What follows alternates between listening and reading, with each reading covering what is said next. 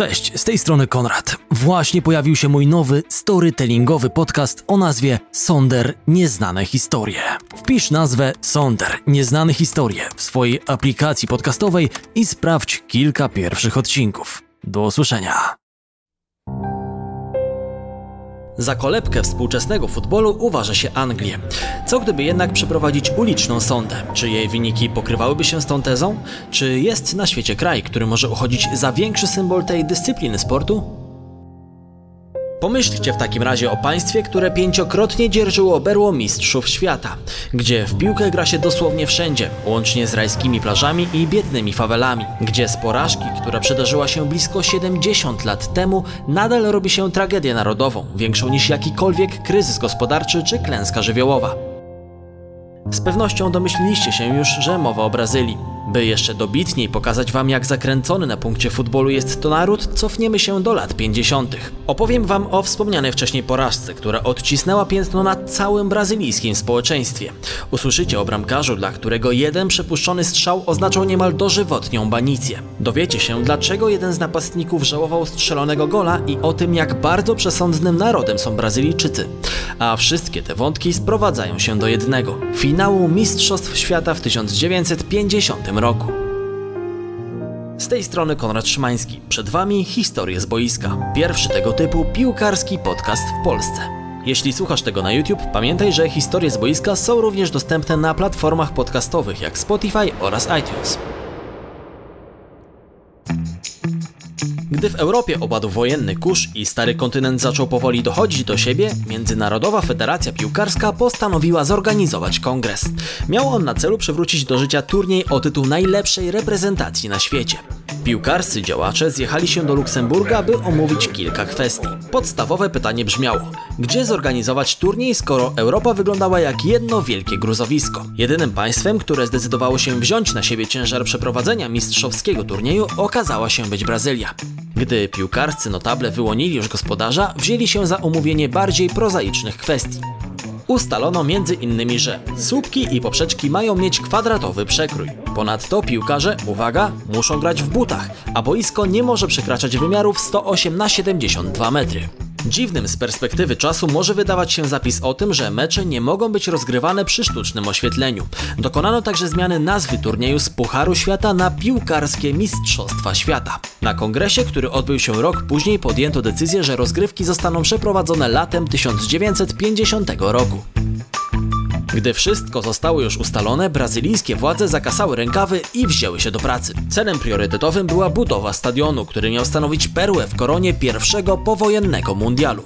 Domyślacie się już pewnie o jaką legendarną arenę chodzi. Maracana wzięła swoją nazwę od niewielkiej rzeki płynącej w okolicy, gdzie postanowiono wybudować ten monumentalny obiekt. Pamiętacie, ile było problemów z ukończeniem na czas całej infrastruktury, gdy Brazylijczycy zabrali się za organizację mistrzowskiego turnieju w 2014 roku? Nie inaczej było dwa lata później, gdy w Rio de Janeiro odbywała się letnia olimpiada.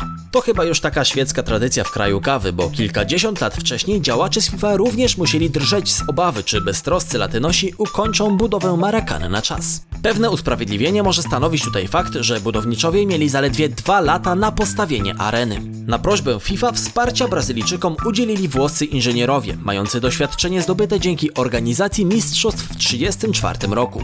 Ostatecznie międzynarodowi włodarze dopuścili obiekt do użytku, gdyż nie mieli za bardzo innego wyjścia. 200-tysięcznik był jednak mocno wybrakowany. Nie było na nim toalet czy stanowisk komentatorskich. Robotnicy nie zdołali nawet wybudować w pełni wszystkich trybun.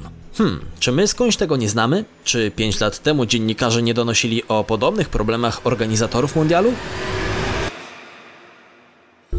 Istnieje jednak zasadnicza różnica pomiędzy oboma turniejami, mianowicie nastroje społeczne, które były zgoła odmienne.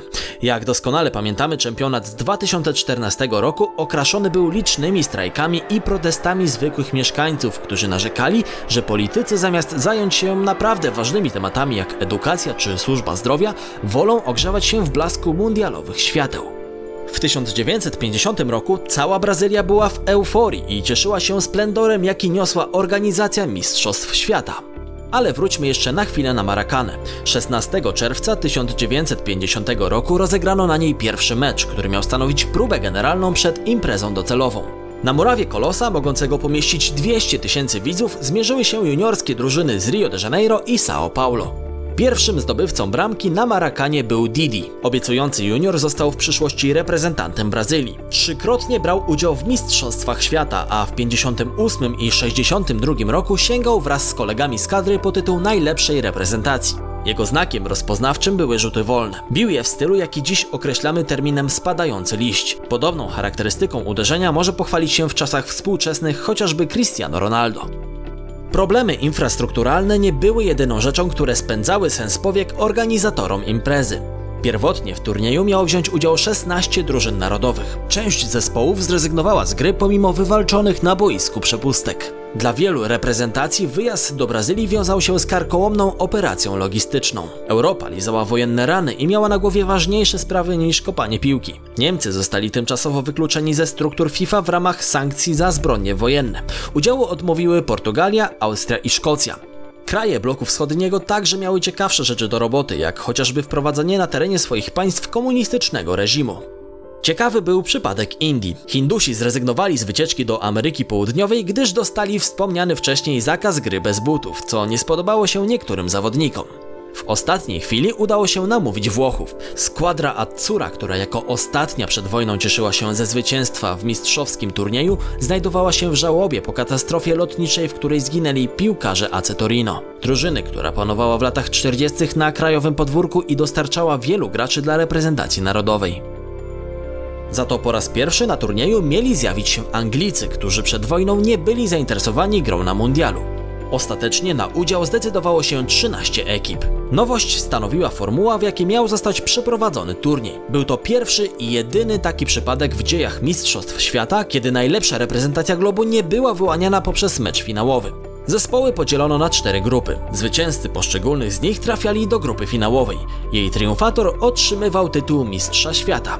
Nieparzysta liczba ekip biorących udział w imprezie doprowadziła do tego, że jedna z grup eliminacyjnych składała się tylko z Boliwii i Urugwaju. Zwycięzca tego meczu mógł cieszyć się z awansu do najlepszej czwórki.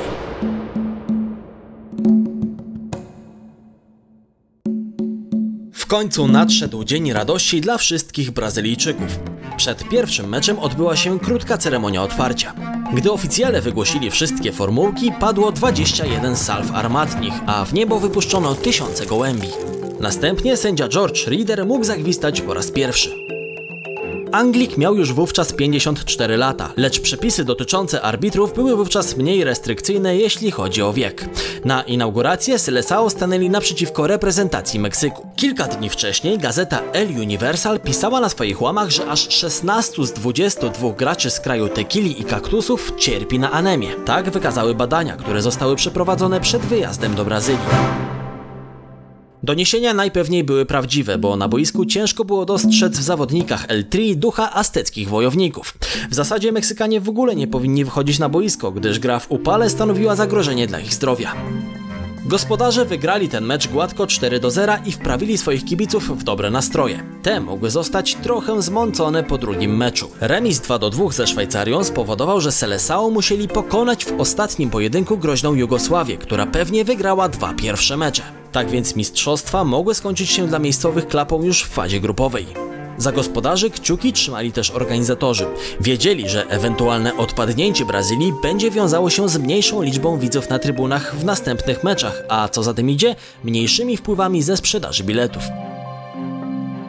Miejscowym musieli dopingować też piłkarscy bogowie, gdyż najlepszy gracz Jugosławii, Rajko Mitic, rozbił sobie głowę o betonowy sufit wychodząc z tunelu na murawę. Zanim lekarzom udało się zatamować obfite krwawienie spowodowane rozcięciem, jego koledzy z drużyny przegrywali już 1 do 0. Pojawienie się jugosłowiańskiego asa na murawie niewiele pomogło. Być może był jeszcze oszołomiony nieszczęsnym uderzeniem. Z nim w składzie przybysze z Europy stracili jeszcze jednego gola. Zwycięstwo nad ekipą z Bałkanów dodało pewności miejscowym. Awans do grupy finałowej był traktowany jako przystawka przed daniem głównym. Brazylijscy dziennikarze i kibice mówili jednym głosem: Idziemy po mistrza. Przed fazą finałową zarządzono tydzień przerwy, by drużyny mogły się odpowiednio zregenerować.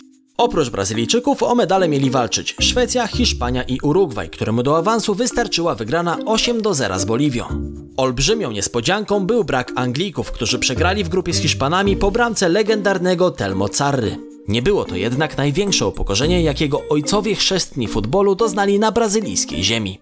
Wcześniej nie potrafili pokonać reprezentacji USA, złożonej w większości z amatorów. Wygraną 1 do 0 zapewnił Yankeesom Joe Giggins. Chłopak z Haiti, który nie posiadał nawet amerykańskiego obywatelstwa. W Stanach Zjednoczonych trudnił się zmywaniem naczyń, a po godzinach kopał piłkę. Przed meczem angielskie gazety pisały, że tylko dwa narody na świecie nie potrafią grać w futbol: Eskimosi i Amerykanie. Gdy na następny dzień kibice sprawdzili w gazetach wynik tego meczu, dzwonili do redakcji z pretensjami, że w druku pojawił się błąd. Przecież powinno być 10 do 1. Dziennikarzom na pewno umknęła jedynka z przodu. Nic bardziej mylnego. Bończuczni Anglicy, którzy uważali się za najlepszych na świecie, zostali brutalnie sprowadzeni na ziemię. Daily Herald skwitował porażkę w najbardziej dosadny sposób. Na stronie tytułowej zamieścił nekrolog o treści. Zawiadamia się wszystkich pogrążonych w żałobie kibiców, że dnia 29 czerwca 1950 roku umarł futbol angielski. Jako ciekawostkę dodam, że w kadrze drużyny z Ameryki Północnej znajdował się także Polak, Adam Wolanin. Przed wojną grał w Pogoni Lwów, a w trakcie wojny walczył w armii generała Andersa, by po jej zakończeniu przez Anglię popłynąć do Stanów Zjednoczonych i osiedlić się w Chicago. Zagrał jednak tylko w przegranym meczu z Hiszpanią. Wróćmy do fazy finałowej. Gospodarze rozpoczęli ją z wysokiego C. Dwa pierwsze mecze nie pozostawiały złudzeń, kto jest najlepszy i kto pewnie zmierza w tej grze po tron. 7 do 1 ze Szwecją i 6 do 1 z Hiszpanią. Na murawie sztuczki techniczne i seryjnie strzelane gole, a na trybunach zabawa niczym w karnawale. Mecz z Urugwajem miał tylko przypieczętować to, co oczywiste. Pewność siebie i przekonanie o nadchodzącym sukcesie działały na nerwy niektórym rywalom. Jedna z anegdot mówi o tym, że buńczuczność miejscowych tak zirytowała gracza Urugwaju Obdulio Varele, że ten wykupił z pobliskiego kiosku cały nakład o Globo, wyłożył gazetą toaletę i kazał kolegom oddawać na nią mocz. Wspomniane o Globo w dzień meczu z Urugwajem już przewidziało wynik meczu. To są mistrzowie świata. Można było przeczytać na stronie tytułowej i ujrzeć zdjęcie Zizinho, Ademira i reszty brazylijskich graczy. A przecież Garra Charrua mieli jeszcze szansę pozbawić gospodarzy tytułu. Wystarczyło ich pokonać. Nikt w to jednak nie wierzył. Urugwajczykom szło jak po grudzie. Najpierw zremisowali z Hiszpanią 2 do 2, by w drugim meczu pokonać Szwedów ledwie jedną bramką. W obu przypadkach Urusi przegrywali i musieli gonić wynik. Tylko szaleniec mógł wierzyć, że mogą postawić się rozpędzonym Selesao.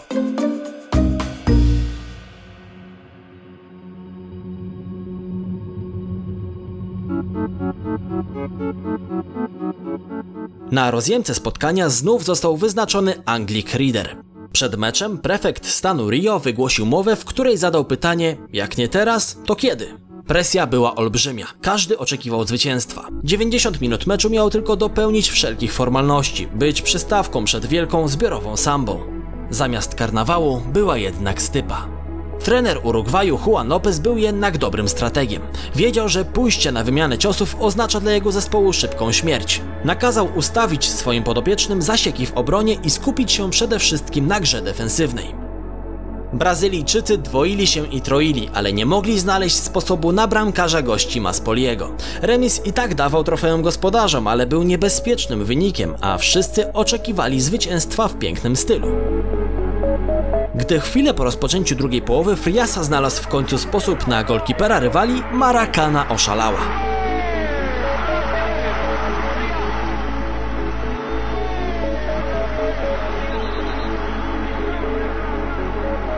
Przecież już nic złego nie mogło się zdarzyć, prawda? Jednak w tym momencie Lopez nakazał swoim podopiecznym grać odważniej. Czasu pozostawało coraz mniej, a Urusi nie mieli już nic do stracenia. W 68 minucie nastąpiło coś, czego tłum miejscowych się nie spodziewał.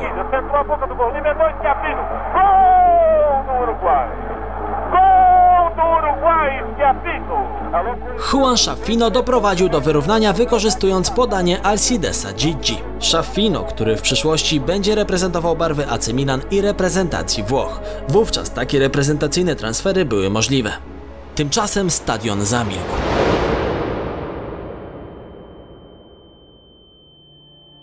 Trener Brazylii Flavio Costa miał w przyszłości powiedzieć, że ta cisza sparaliżowała jego graczy, ale najgorsze miało dopiero nadejść.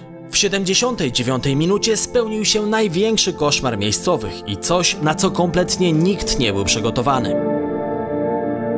Garda Charrua znów pokazali swój lwi pazur. Alcides Gigia pognał z piłką wzdłuż linii bocznej i ściął do środka boiska. Znajdował się już w pobliżu pola karnego i wszyscy oczekiwali, że poda piłkę jak przy pierwszej bramce, gdy asystował Schaffino. Gigia spostrzegł kątem oka, że brazylijski golkiper skupił się, by wyłapać ewentualną wrzutkę i nie pilnuje bliższego słupka. Zdecydował się na strzał.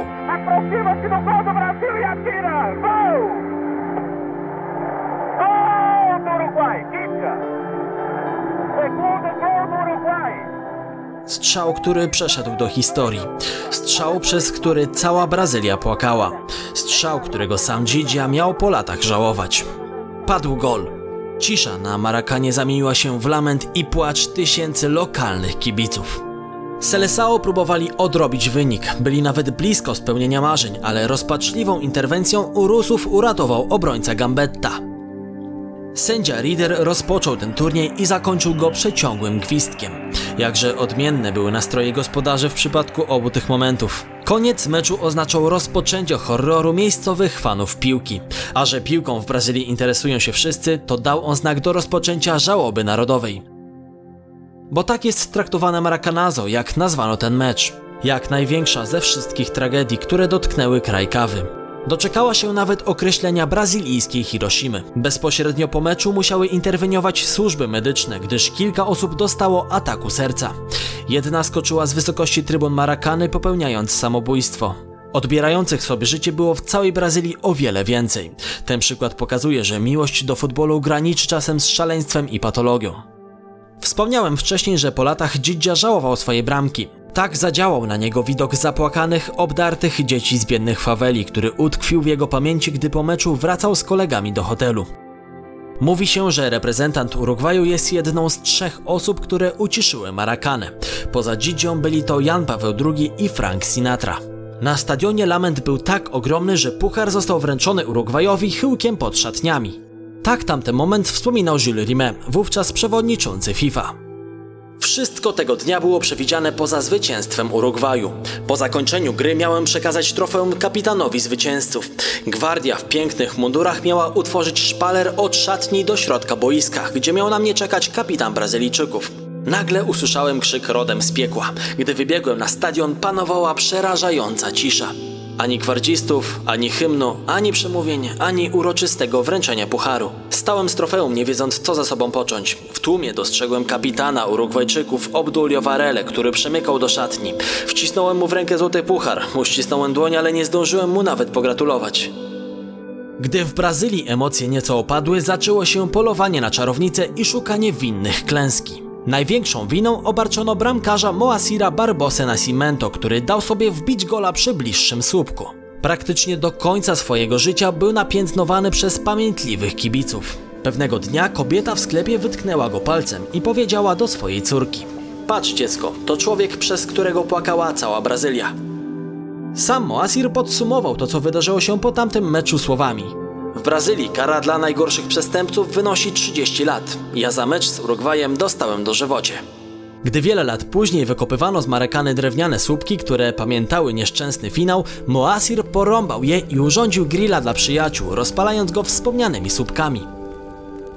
Przed mundialem w 1994 roku 73-letni wówczas były bramkarz chciał odwiedzić kadrę Brazylii znajdującą się na zgrupowaniu przed turniejem finałowym i przestrzec piłkarzy przed zbytnią pewnością siebie. Mario Zagallo, który był wówczas asystentem trenera, wyraził kategoryczny sprzeciw. Bał się, że bramkarz przeklętej drużyny przyniesie pecha jego podopiecznym.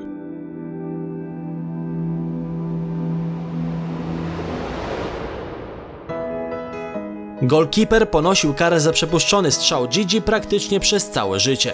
Nawet prezes Federacji Piłkarskiej miał go nie dopuścić do komentowania jednego z meczów reprezentacji w telewizji.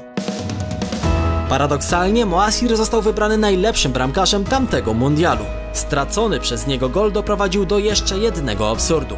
Kolejnym czarnoskórym bramkarzem, który dostąpił zaszczytu noszenia brazylijskich barw na wielkim turnieju, był dopiero znany z występów w Milanie Dida. Po traumie Maracanazo uznano, że gracze o ciemnej skórze nie są przygotowani mentalnie do gry o wysokie stawki. W kuluarach brazylijskiej federacji padło polecenie, by powoływać ich jedynie na mniej newralgiczne pozycje.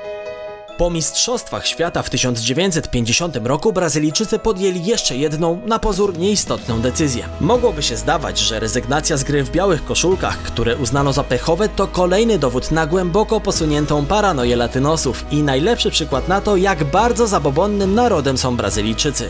Z drugiej strony ta decyzja spowodowała, że zaczęli odziewać się w swoje barwy narodowe. Kanarkowe koszulki i niebieskie spodenki to strój, który każdemu fanowi piłki nożnej kojarzy się bezsprzecznie z Canarinhos, jak wtedy zaczęto ich nazywać. Ta prozaiczna zmiana na nowo zdefiniowała cały brazylijski futbol, który od tego momentu sięgnął po pięć tytułów Mistrza Świata. Oczywiście trzeba by być szaleńcem, by uznać, że to zasługa zmiany koloru koszulek, a nie kunszt takich piłkarzy jak Garincha czy Pele, czarnoskórych mistrzów. Na koniec wróćmy jeszcze na chwilę do czasów współczesnych. Tegoroczne Copa America jest wyjątkowe. Nie tylko dlatego, że zmagania południowoamerykańskich drużyn zawsze przynoszą wiele emocji i stanowią wizualną ucztę. W 2019 roku mija równo 100 lat od kiedy Brazylia po raz pierwszy sięgnęła po tytuł najlepszej drużyny na swoim kontynencie. Dokonali tego w białych trykotach. Kilka miesięcy temu na konferencji prasowej zbiegającej się z zaprzysiężeniem Rogerio Caboclo na szefa piłkarskiej federacji zaprezentowano stroje, w jakich Seleção wystąpią na czerwcowym Copa America. Zgadnijcie, jaki kolor mają trykoty, w których rozegrają mecz otwarcia przeciwko Boliwii. Jako model zaprezentował się nastoletni talent Realu i wielka nadzieja brazylijskiej piłki Vinicius Junior. Co prawda białe kostiumy będą stanowiły zaledwie trzeci zestaw, ale to olbrzymi krok w terapii mającej na celu przepracowanie traumy sprzed 70 lat. Jednak o tym, czy pacjent zrobił następny krok, będziemy mogli powiedzieć po turnieju w wykonaniu Brazylijczyków. Jeśli skończy się spektakularną wtopą, być może białe stroje znów wylądują na dnie szafy na kolejne kilkadziesiąt lat.